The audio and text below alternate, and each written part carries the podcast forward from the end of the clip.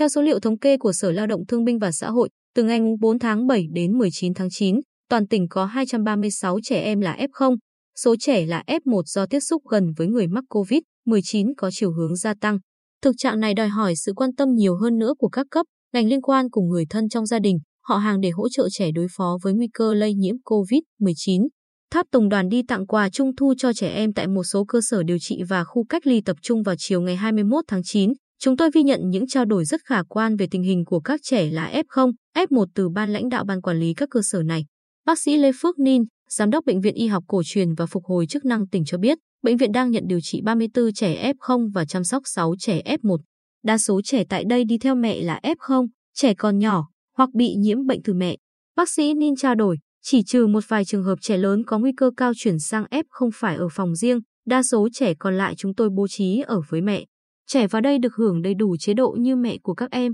Tại Bệnh viện Lao và Bệnh phổi tỉnh, chiều 21 tháng 9, có 17 trẻ là F0, trong đó một trẻ mới 8 ngày tuổi. Bác sĩ Châu Văn Tuấn, Giám đốc bệnh viện cho biết, bệnh viện bố trí 5 tổ công tác thường xuyên túc trực tại khu điều trị để phát hiện các triệu chứng và xử lý kịp thời cho trẻ. Ở khu cách ly tập trung trường cao đẳng Bình Định, ngoài trẻ là F1 trong tỉnh còn có những trẻ vừa được đưa về từ thành phố Hồ Chí Minh. Ông Trần Quốc Siêm, phụ trách khu cách ly cho biết, đang có 24 trẻ là F1 được bố trí ở nguyên tầng 2 để tiện theo dõi, chăm sóc. Khu thuê cơ sở nấu ăn một ngày 3 buổi, đảm bảo chất lượng, hợp vệ sinh cho trẻ. Mỗi phòng có 3 trẻ, trong đó có một đến hai cháu lớn để nhắc nhở, hỗ trợ cháu nhỏ tuổi hơn và thông báo với nhân viên y tế những triệu chứng đáng ngờ của các thành viên trong phòng. Ông Siêm cho hay, theo quy định các cháu là F1 sẽ ở đây đủ 14 ngày, sau đó về địa phương, khai báo với trạm y tế rồi tiếp tục cách ly 7 ngày tại nhà. Những trường hợp có các triệu chứng như khuyến cáo của Bộ Y tế sẽ đề nghị lực lượng y tế lên lấy mẫu, xong chờ kết quả rồi tiến hành cách ly tại phòng riêng.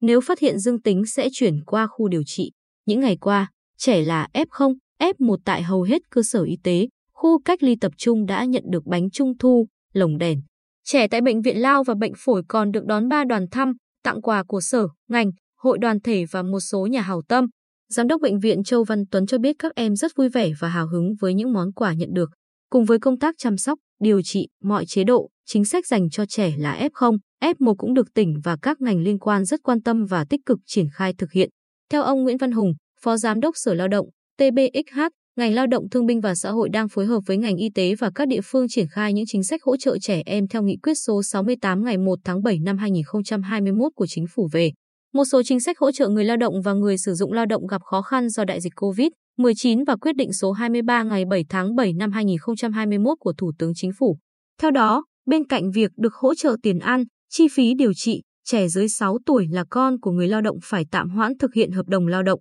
nghỉ việc không hưởng lương hoặc người lao động ngừng việc hoặc người lao động chấm dứt hợp đồng lao động nhưng không đủ điều kiện hưởng trợ cấp thất nghiệp theo quy định tại nghị quyết số 68 thì được hỗ trợ thêm 1 triệu đồng. Trẻ em dưới 16 tuổi trong thời gian điều trị do nhiễm COVID-19, F0 hoặc cách ly y tế, F1 được hỗ trợ thêm một lần mức 1 triệu đồng một trẻ. Ông Hùng chia sẻ.